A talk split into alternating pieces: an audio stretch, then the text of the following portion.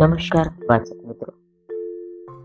આજનો લેખ તેનું શીર્ષક છે, પ્રાર્થના સભાનો મનોવૈજ્ઞાનિક દ્રષ્ટિકોણ. લેખક ભરત કે મેસિયા વાચક જીવિષા દેસાઈ. આપણી પ્રાથમિક શાળાઓમાં પ્રાર્થના સભાનું ઘણું મૂલ્ય છે. પ્રાર્થના સભા દ્વારા બાળકમાં સંસ્કારોનું ઘડતર કરવાની સાથે સાથે સાહજિક રીતે જ અનૌપચારિક શિક્ષણની પણ શક્યતા છે.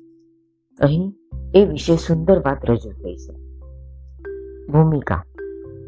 સામાન્ય રીતે પ્રાર્થના સભા શૈક્ષણિક સંસ્થાઓમાં યોજાતો એક અનિવાર્ય કાર્યક્રમ છે. વિદ્યાર્થીઓ, શિક્ષકો દ્વારા શાળા સમયમાં નિયમિત થતી પ્રાર્થના સભાનું આગવું મનોવૈજ્ઞાનિક મહત્વ રહ્યું છે. મનોવૈજ્ઞાનિક દ્રષ્ટિકોણ. શાળાઓમાં રજૂ થતી પ્રાર્થના એ બાળ માણસને ઉપકારક ઘણી બધી બાબતો માટે માનસોપચારક તરીકેની ગરજ સારે છે.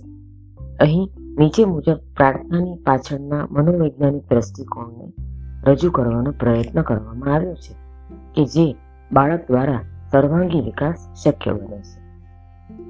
આસન સિદ્ધિ એટલે કે શારીરિક વિકાસ. પલાઠી વાળીને કે બેન્ચીસ પર બેસીને વીસથી ત્રીસ મિનિટ કોઈ એક જ બાબત પર સતત બેસી રહીને અને એ પણ ટટ્ટાર બાળકમાં શારીરિક સ્થિતિથી તેના ધૈર્ય અને સ્થૈર્ય ગર્ભિત બાબત સામેલ છે. યોગ અને યોગ મુદ્રા પણ પ્રાર્થના સભાની આ હેતુ માટેની જ ઉપકારક પ્રવૃત્તિ છે. એકાગ્રતા અથવા તો શ્રવણ ક્ષમતા એટલે કે માનસિક વિકાસ. પ્રાર્થના સભામાં ચોક્કસ સમયે અપાતી સૂચનાઓ, પ્રાર્થનાની પંક્તિ, સુવિચાર, ભજન, ધૂન, રાષ્ટ્રગાન વગેરેની રજૂઆત દરમિયાન એકાગ્રતાપૂર્વક તેમનું શ્રવણ કરવાની ક્ષમતા કેળવાય છે. જેથી આપેલ સૂચનાઓને સમજે છે તેમજ તેનો અમલ કરવા પ્રેરાય છે. એ શિક્ષણની પાયાની સંકલ્પના અહીં સાહજિક સિદ્ધ થાય છે. ભાષા શિક્ષણ એટલે કે બૌદ્ધિક વિકાસ. કોઈ પણ ભાષાના શિક્ષણનું પ્રથમ પગથિયું શ્રવણ છે, જે અહીં સિદ્ધ થયું છે.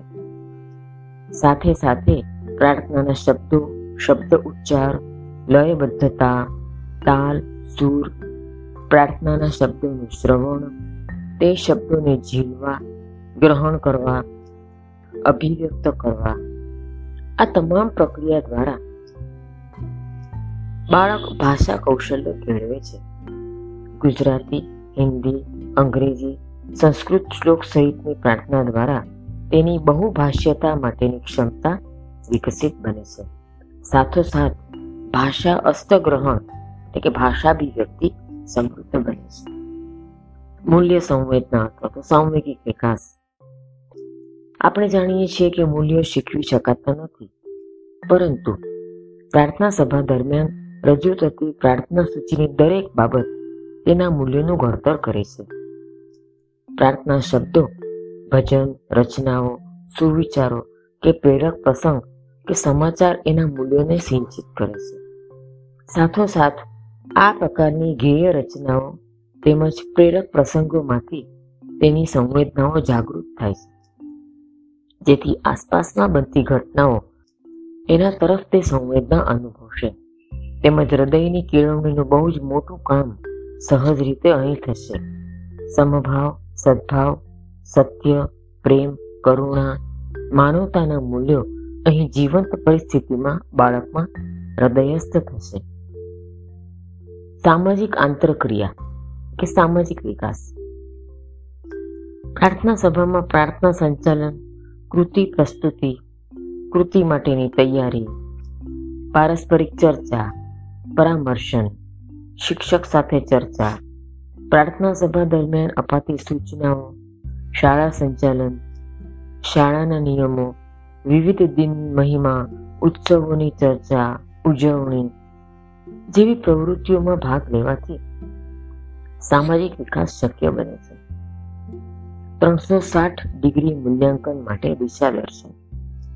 પ્રાર્થના સભામાં બાળકોનું આગમન, એમની બેઠક, શિસ્તબદ્ધતા, પહેરવેશ, અન્ય બાળકો સાથેની આંતરક્રિયા, શિક્ષક સાથેની આંતરક્રિયા પ્રાર્થના સભાના કાર્યક્રમમાં તેમની સામેલગીરી, ભાગીદારી અને તેની અભિવ્યક્તિ વગેરે બાબતોનું શાળાના ભાવાવરણનો તે એક ભાગ બને છે. અને રોજે રોજ શિક્ષકના અવલોકન થકી પ્રત્યેક બાળકમાં રહેલી અભિયોગ્યતાનું અહીં માપન તેમજ અનૌપચારિક મૂલ્યન થઈ શકે છે. બાળકની નૈસર્ગિકતા દ્વારા તેની સહજ અભિવ્યક્તિ ત્રણસો સાઠ ડિગ્રી મૂલ્યાંકન માટેની એક સરસ ભૂમિકા તૈયાર કરી આપે છે, જેથી આ માધ્યમે શિક્ષક સરસ રીતે સમજી શકશે કે કયા બાળકમાં કયા પ્રકારની અભિયોગ્યતા છે.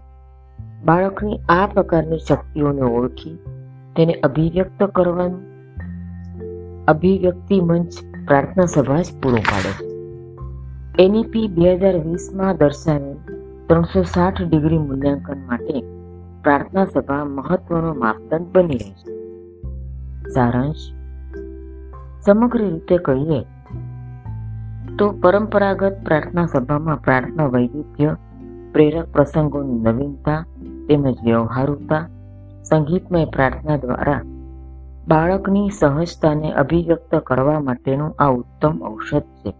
પ્રત્યેક વિષયોની અધ્યયન નિષ્પત્તિની સંપ્રાપ્તિ પૂર્વે પ્રાર્થના સભા એ વિદ્યાર્થીની માનસિક તત્પરતા તથા સંવેદના જાગૃતિનું પાયાનું તત્વ બની રહેશે તે નિશમ રાષ્ટ્રીય શિક્ષણ નીતિ બે હજાર વીસમાં કલા શિક્ષણ માટેના જે પરિમાણો દર્શાવાયા છે, એ બધામાં વિદ્યાર્થીની કલાભિવ્યક્તિ માટે પ્રાર્થના સભા ચોક્કસપણે પ્રાણવાયુ સાબિત થશે અને જીજુભાઈ બધેકાએ આપેલું સૂત્ર બાલ દેવો ભવ સાર્થક થશે. લેક્ચરર જિલ્લા શિક્ષણ અને તાલીમ ભવન જૂનાગઢ. આભાર અસ્તુ